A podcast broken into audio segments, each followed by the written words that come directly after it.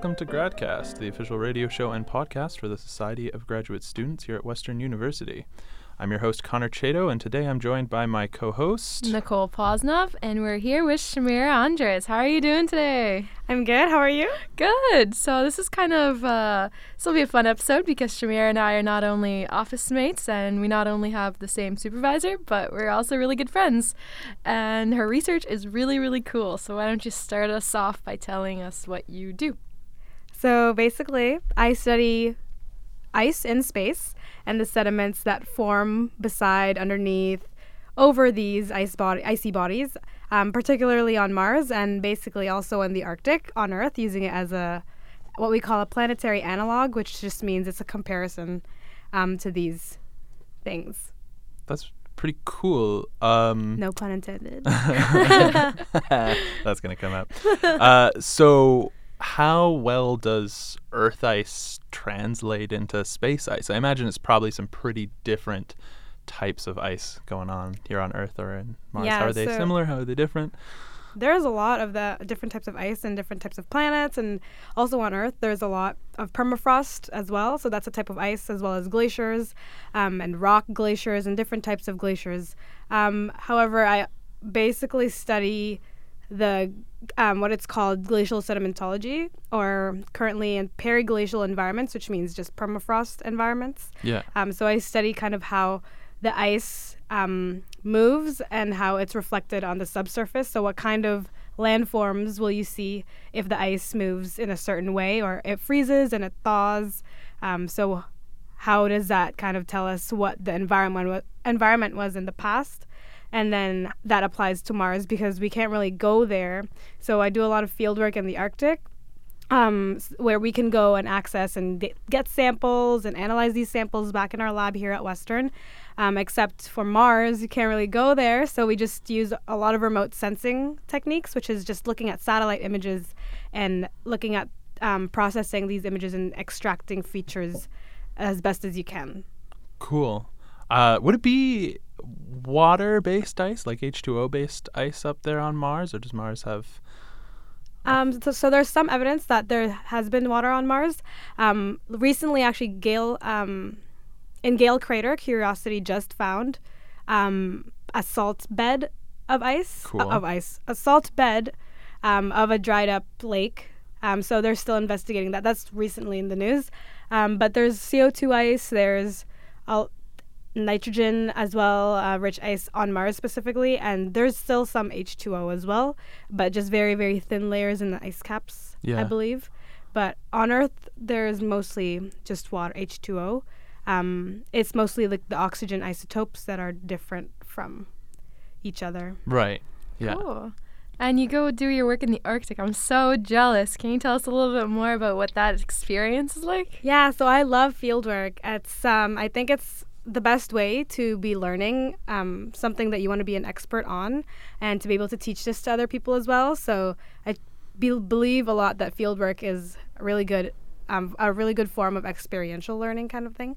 Um, but as well, it's really hard, um, as you can tell. Um, it's very remote remote. So I ha- before going there, I had to get a few licenses. Um, so I had to get my remote wilderness first aid because there's no doctors in the Arc um, that high in the of a latitude in the Arctic, um, and it takes us a very long time to travel there, which is also very expensive and costly. And I also had to get um, my PAL license, which is your firearms license, because you had to have some sort of like self protection, um, just in case there was a polar bear or any incident like that that would come up. Um, you'd be able to handle a firearm properly.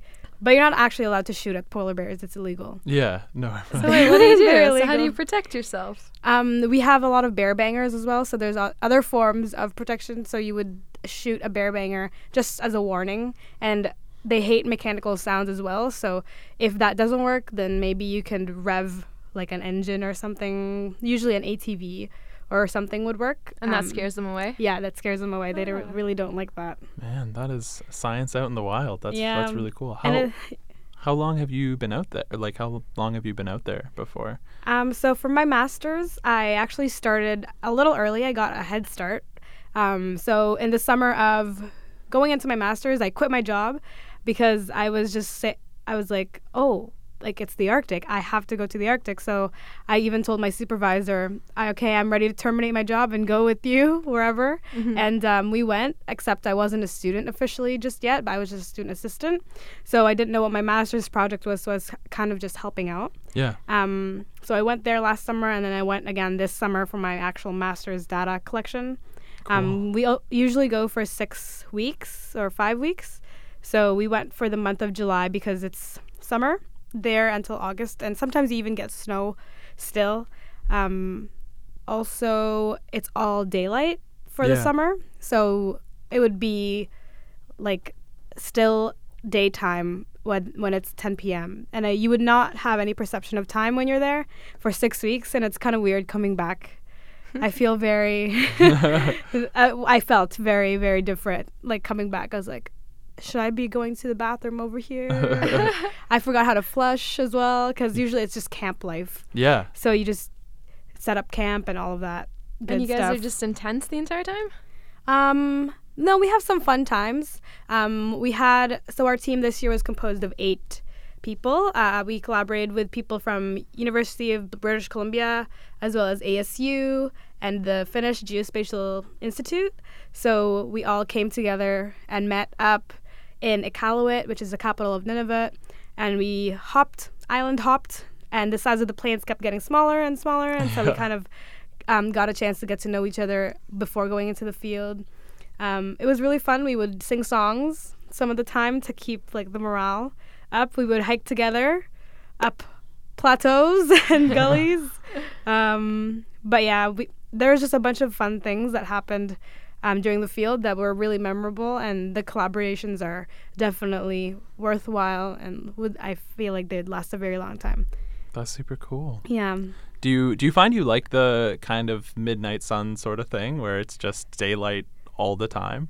Um, I sort of sometimes do, but I also love sunsets. Yeah. And I never got to see that, and the northern lights. So, oh, that's and I never got to see that. Yeah, not the Yeah. right time. eh? yeah.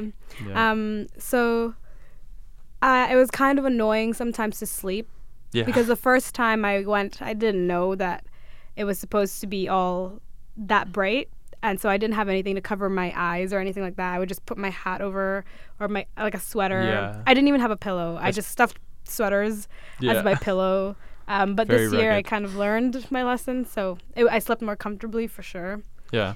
But So yeah, People going to the Arctic, if you had to give them one advice to go up there, what's the best advice?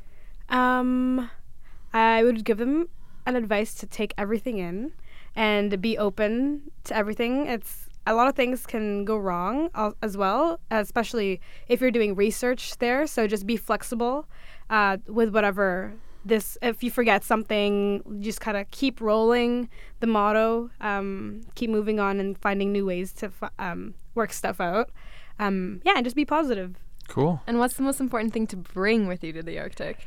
Oh, okay. This year I learned that you need to bring something that reminds you of home, kind of. Mm. So um, I think that made my experience like exponentially better because I just felt, even though I was like halfway up the world in the North Pole, um, that I was still kind of closer to home. So that comes from like snacks. Like I brought my childhood snacks that I would Good share with yeah. everyone um, because that would remind me of like happy times with my mom, my parents, my sister. Um, and I also brought um, things I would like normally like to go to bed with. So I would I I brought like a pillow that I usually hug. or my fuzzy blanket. I bought my fuzzy brought my fuzzy blanket to the Arctic. That's That is a vital it thing occupied to bring. my snacks and my blanket occupied half of my luggage. I'm not even joking. Like no clothes. Worth and it. and then um my boyfriend also gave me like these so I really love plants. Like I'm obsessed with plants. so my boyfriend gave me these like fake plants from Dollarama that I could put and decorate my tent with. So That's it so was sweet. it was basically home. Nice. Yeah. That's awesome.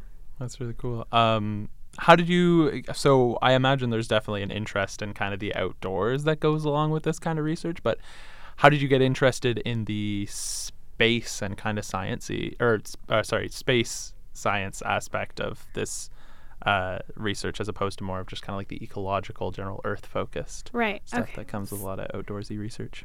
So I actually started as um, an undergrad in integrated science, which is a program at McMaster. So that actually was all of the sciences combined. We also have a version of it here at Western. It's called WISC, so the Western Integrated Science uh, program, um, which they actually took the blueprint from McMaster, and they also have some of our professors here. So my first year physics professor is now one of the professors here at Western. Oh, fun. Yeah, and so this program actually kind of fostered the interdisciplinary learning in me, especially. So ever since I was little, also I've wanted to be an astronaut. I Okay. should have started with that.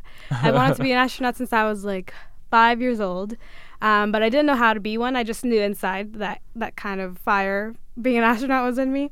Um, and so uh, going into undergrad, I wasn't really planning on doing space, but our first year research project, like my first undergrad project was planning a mission to Mars, and this kind of was very exciting for everybody. Um, so because of the inter- interdisciplinary uh, part of this program, that we had to plan the physics of rocket propulsion. Like we had to pick a fuel for and figure out the enthal- enthalpy reaction for chemistry, and like um, have a biological like experiment on the surface of Mars when you get there, and then obviously plan a landing site, which is the Earth science portion. Man, And then we also had a psychology, which is like groupthink. If you're in a spaceship with other astronauts, for was- months at a time. it was crazy. And this all happened like within a span of a month and a half. Like this was our first project, um, and it was really really fun. Um, so I obviously took the earth science portion of that because I really liked.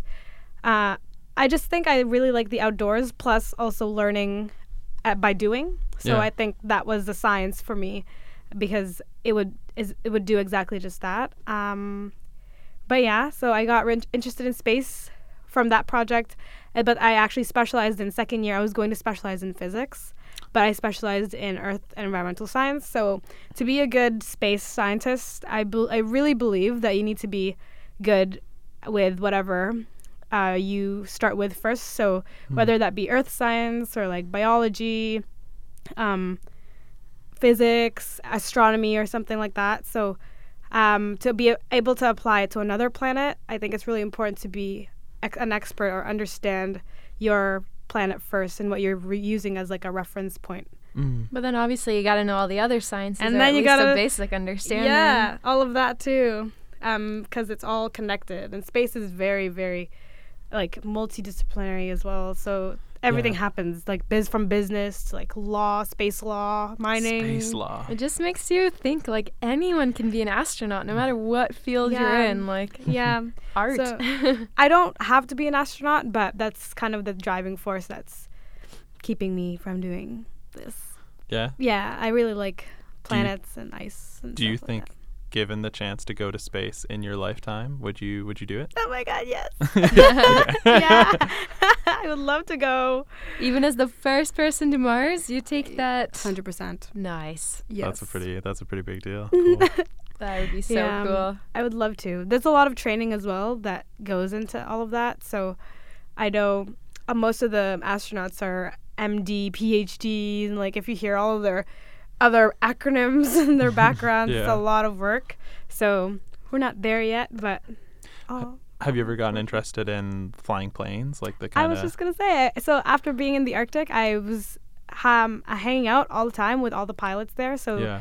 they would drive all these twin otters and get us to like places that we can't even land in and Yeah. kind of not visibly like in the clouds like you can you could not even they could not see they would fly us to places that are impossible to and but they would do it like seamlessly and it was scary but it was good Yeah. i guess so i was talking to a bunch of them and how kind of i could pursue that as a career because i also love planes like ever since i was little going on planes to visit family and stuff like that Yeah. I was always interested in I don't know gravity and like flying and how that applies. I'm actually working on getting my pilot license right now. Oh my Really? gosh! So I want to that's hear what you heard from them. That's awesome. Yeah. So I plan on doing it like next year, mine. But Yeah, that's it's, really it's awesome. a lot of money. yeah. it's expensive. Student loans. Yep, more OSAP. Yikes. yeah. I used to be really afraid of, afraid of flying, and then my friend who had their pilot's license took me up in a little two-seater plane. Yeah. And now I'm no longer afraid of going in a 747 Yeah. because they're just it's nothing compared to the tiny little little guys at the mercy of the yeah, winds. it was crazy. Like in during the field, they would load two ATVs, our stuff in the back in front of us, and they would just tie it with a belt, Mhm. and then we would be sitting in the very back, and I'd be like, okay, I hope this doesn't like fall on us or anything. but there's a lot of stuff that you could fit in a plane depending on the size. Yeah, These planes are like awesome. they have certainly done the math on Yeah. on planes. Yeah. Yeah. I mean, when your life depends on it, it's true. Yeah. do the math Yeah. twice.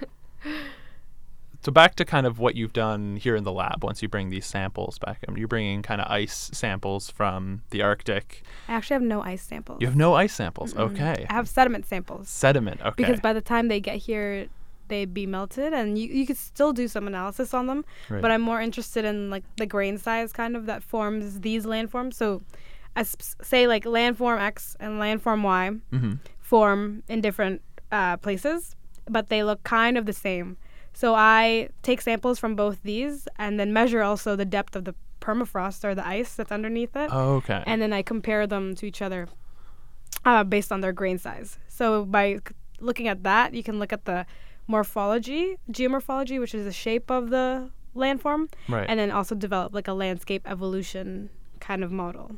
Interesting. Okay, so let's Yeah. let's break down some of those words a little bit more Okay, for, yeah, for yeah, yeah. living like me.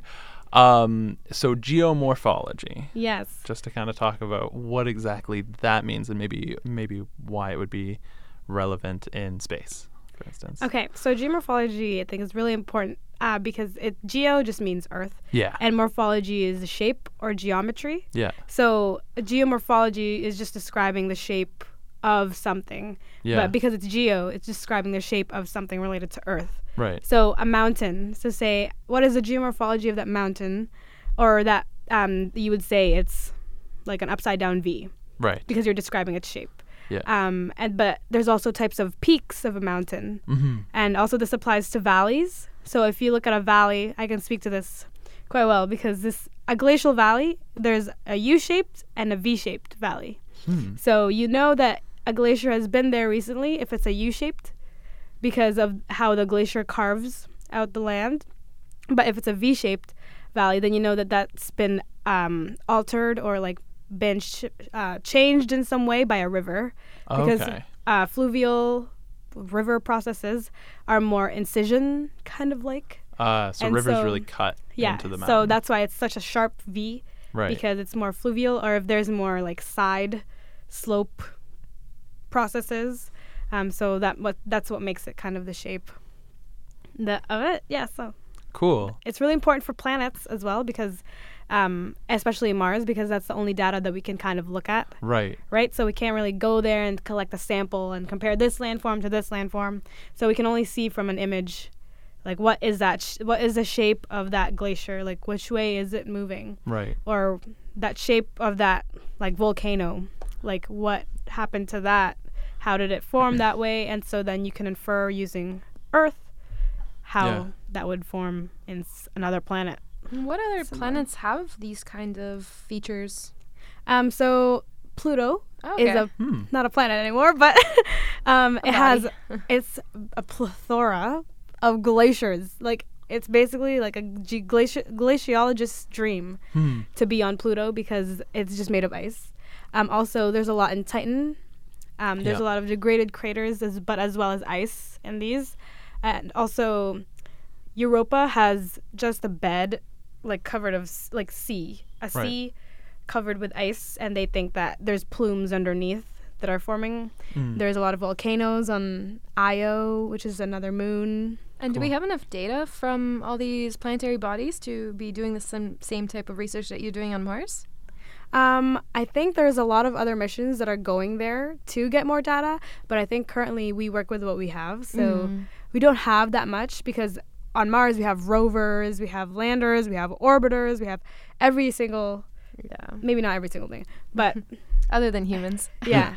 so it's kind of closer to us, so it's more accessible, and those missions are more kind of stretched out and longer in duration, especially. So, but yeah, next year there's gonna be Mars 2020 and Ooh. ExoMars.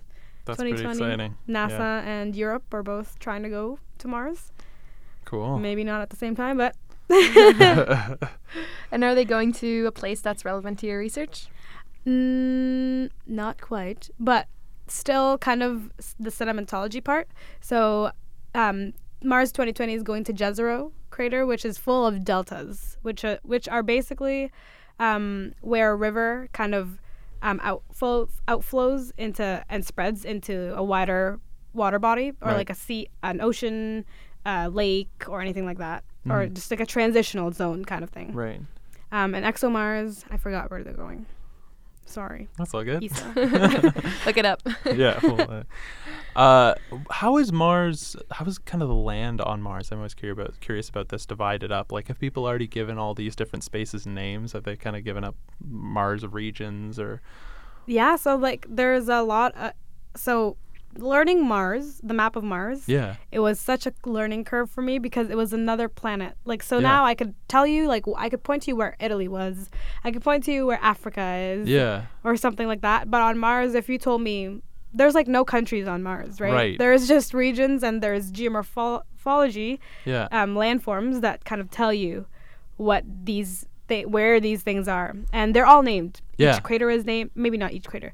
Most of the craters are named. There's there's everything. So on, on Mars, there's like a very straight kind of um, line in the middle of the planet. Right. It's really big, Yeah. and that's called Valles Marineris, and people often kind of uh, use that as a reference point to help them guide where everything is. Okay. There's like the lowlands and the highlands and the poles. Cool. So how would you how would you list your particular place of interest on Mars in like the regional? Um, so mine is basically the flat one. Okay, the flat one. so the flat one, which is uh, Utopia Planitia. Utopia area. Planitia. That's what it's called So because pretty. they Yeah. believe it's just like a flat basin. Yeah. yeah, these uh these names for places on other planets are just I feel like Right? really really cool. I feel like I need to look into them too. They're Yeah. named somehow. A lot of a lot of Probably Greek or Latin. people, yeah. yeah. Yeah, I know um some of the so Planitia means something. Um, Marineris, Marineris means something. Yeah. Um, N- Fosse, those words also mean something, Cool. which I'm still looking into because I'm new to this. Wish we named things like this on Earth. yeah. Yeah, it'll Pretty be cool. uh it'll it'll certainly certainly come. That's cool. Um so what else do you do outside of research here at Western as Right. a student? Um, so outside of being a grad student at Western, um, I also like to dance. So I actually have been dancing since I was five. I so I dance ballet, contemporary, jazz, lyrical, modern, and all all of the other types. But I started dancing ballet, and I actually um, was in a professional dance program, and I wasn't gonna go into university for science. Um, I was actually gonna go, and I would actually auditioned to universities f- to get a bachelor's degree of arts in dance. Um, however, I didn't pursue that, even though I wanted to, um, just because I thought that science had more of a calling for me, and I had more of an interest there. But on the side, I really like to go and just teach dance as well here in London. I have a part time job. I work at Dance Steps on Colborne. Cool. Woo woo! Shout out to Donna and Dance Steps. Um, I teach the jazz there every Thursday, and I also choreograph for their competitions as well as their recitals. Um, you guys can all come. It's gonna be next year in probably June around oh then, nice. cool. um, um, we're also working on a production of The Nutcracker uh, right now. Um, but yeah, it really makes my day just kind of like a sweet switch of scenery. yeah. Um, just to like see the kids that I teach and like see that they love doing that and sharing my love for doing that. And it's just like a very good complementary like thing. And we, I still love it and I, I don't think I could ever let go of it. So I'll probably be teaching dance for the rest of my life. as That's well. so important to have something that you can just Yeah. kind of relax doing. Yeah. Like that's like I feel like the most important part about university is just to have that Work-life balance? Yeah, Yeah. exactly. Yeah, Yeah. sometimes I feel like that division between arts and science or the creative things. Maybe Yeah. we can break that division down a little bit. Maybe everyone needs a little bit of artistic outlet and yeah. everyone needs a bit of science too, I feel like. Honestly, I um, read this quote by Albert Einstein, and I'm pretty sure it's my favorite quote ever. And he said that creativ- creativity is intelligence but having fun. so that was like a quote that I was like, that's really awesome. Because I think to come up, even come up with new ideas in research and in science, you need to be creative Oh, with what you're putting out there. Um, yeah, so I also appreciate the creativity part and the fact that you can express yourself in a certain way um, that you really can't with your like research, which is just like X Y Z needs Yeah. to match this. Um, so there some creative aspects can be incorporated also into research. So I think that's really important. And I also like baking. Baking. Ooh. I'm so Um, terrible at baking. I Um. I like swimming. okay. because I used to be a competitive swimmer.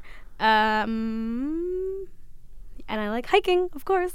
yeah. I how do you at find time for all this? All of it. Honestly, I don't know. I just do it. I do it because I love it. And sometimes when I'm too overwhelmed, my dad always tells me that just take it one day at a time because I'm the person that types that likes to micromanage Mhm. everything that I do and organize. Like so, Your your planner must be a thing of beauty. yeah. So I that. need everything to be done this way. But um, whenever I'm overwhelmed, I just drop everything and I just kind of do the things that I love, just to be, I don't know, have more fun Yeah. and calm myself down. You know. It's important while you're young to do that. You'll have you have the rest of your life to do school. Yeah. Yeah. Exactly. Yeah, true. Okay, cool. So, uh, is there anything else you'd like to shout out? If we were to find you on um, social media or any other kind of media platforms that you like to reach out through, how can we uh, how can we do that as listeners? I think Twitter is definitely the best place to reach me. Um, you can reach me on my Twitter handle, which is at rocks and rockets uh, with the letter N. So rocks, the letter N, rockets. Um, yep. And I'm very active on Twitter, and I think that's the best way. Awesome. Okay. Well, thank you so much for being with us. That was a great talk. Yeah, no worries. I love being here Teaching us all about ice and planets and dance. and dance. and dance and science and how to be happy. That's great. So, this has been GradCast. We are a production of the Society of Graduate Students here at Western University, and we air on CHRW 94.9 every Tuesday at 6 p.m. You can follow us on social media through Instagram, Twitter, and YouTube. That's at GradCast Radio. And if you want to get in touch with us or come on the show, send us an email at gradcastradio at gmail.com. Finally, uploaded and archived episodes of the show can be downloaded through Podbean, iTunes, Spotify, or wherever you get your podcasts. I've been Connor Chato, and I'm here with my co host. Nicole Pazov. Thank you for listening.